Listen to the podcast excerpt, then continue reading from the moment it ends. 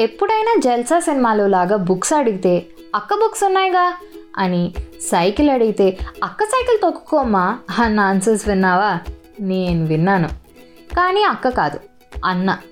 ఆ తొకలే అన్న అయితే ఏముంది? మహా అయితే బుక్స్ బొమ్మలో షేర్ చేసుకుని ఉంటారు. అంతేగా? అనుకుంటున్నామేమో. అక్కడే నువ్వు కౌడంలో కాలేసావు మా అన్న చాలా హైట్గా ఉంటాడనమాట సో న్యాచురలీ పెరిగే కొద్దీ తనకు బట్టలు పొట్టయిపోయేవి.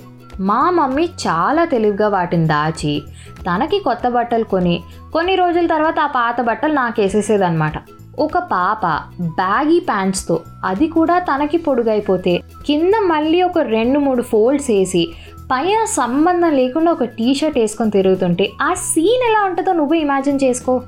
ఇదన్నమాట నా చైల్డ్హుడ్లో ఒక ఫేస్ అలా మమ్మీ మ్యాక్సిమం అన్న బట్టల్ని కొనడానికి పెట్టిన డబ్బులకి ఫుల్ జస్టిఫికేషన్ ఇచ్చేసేది. మరి నా బట్టల సంగతి ఏంటనుకుంటున్నావా? అన్న బట్టలే అంతలా వాడితే నా బట్టలు నా వరకే ఎట్లా వాడుతుంది బ్రో? అలాంటప్పుడే మాకన్నా చిన్నగా ఉన్న కజిన్స్ పిక్చర్లోకి వచ్చేవాళ్ళు. కొంచెం కాస్ట్లీ బట్టలు అయి ఉంటే పక్కా కజిన్స్కి ఇచ్చేసేది. కాస్ట్లీ కాకపోతే పోయి తుడుచుకునే గుడ్డ కింద వాడేది. అంతేగాని వేస్ట్ మాత్రం అయ్యేది కాదు. అలాగే నాకు కూడా బట్టలు వచ్చేవనుకో మరి అందరు మమ్మీస్ ఒకటేగా. నేను ఎవడికో ఒకటి చిన్న కజినేగా ఇలా బట్టలు ఒకటే అనుకుంటున్నావేమో. నా ఫస్ట్ సైకిల్ కూడా మా అన్నదే తెలుసా? ఓన్లీ అడ్వాంటేజ్ ఏంటంటే నాకు మా అన్నకి ఆరేళ్ళు తేడా. సో నేను తన సైకిల్ తొక్కే స్టేజ్కి వస్తే తను పెద్ద సైకిల్ స్టేజ్కి వెళ్ళాడు. తనకి సైకిల్ కొనేటప్పుడు మా డాడీ షాప్కి తీసుకెళ్తూ ఇప్పుడు నీ కొనను నువ్వు కూడా అన్నంత పెద్దగా అయ్యాక కొంటానే అని చెప్పి తీసుకెళ్ళారు.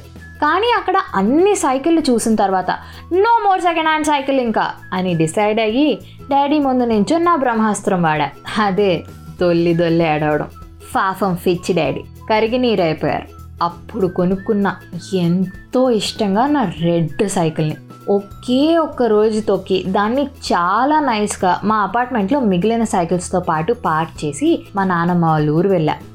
ఒక నాలుగు రోజుల తర్వాత తిరిగి వచ్చి ఫుల్ ఎక్సైట్మెంట్తో సైకిల్ తొక్కుదామని కిందకెళ్ళి చూస్తేనేమో అది లేదు. అపార్ట్మెంట్ అంతా తిరిగి వచ్చి ఏడుస్తూ ఇంట్లో చెప్తే నెమ్మదిగా కూర్చోబెట్టి చెప్పారు. నా సైకిల్ కొన్న నెక్స్ట్ డేనే పోయిందంట.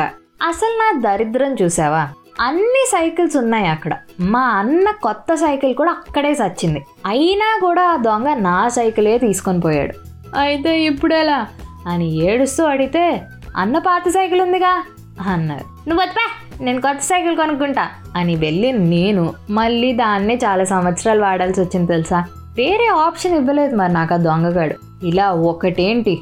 మిడిల్ క్లాస్ ఇంట్లో పుడితే ఇలాంటి స్టోరీలతో పుస్తకాలే రాయొచ్చులే. ఇంకా నయ్యం అన్ను ఉన్నాడు కాబట్టి నా బట్టల కోసం రోజు ఫైట్లు అయ్యేవి కాదు. ఇమాజిన్ అదే ఒక అక్కుంటే డ్రెస్సులు రబ్బర్ బ్యాండ్లు క్రీమ్లు లిప్స్టిక్స్ బ్యాగ్స్ చెప్పులు. దేవుడా!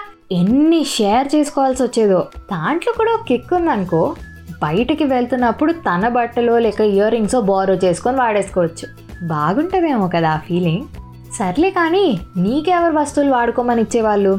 లేక నువ్వే మీ చెల్లికో తమ్ముడికో ఇవ్వాల్సి వచ్చేదా? ఏ విషయమో నాకు కింద కమెంట్ సెక్షన్లో చెప్పు. Until then this is your middle class అమ్మాయి Ritika Sana signing off also నా Insta ID Ritika writes do love listen and follow chai biscuit stories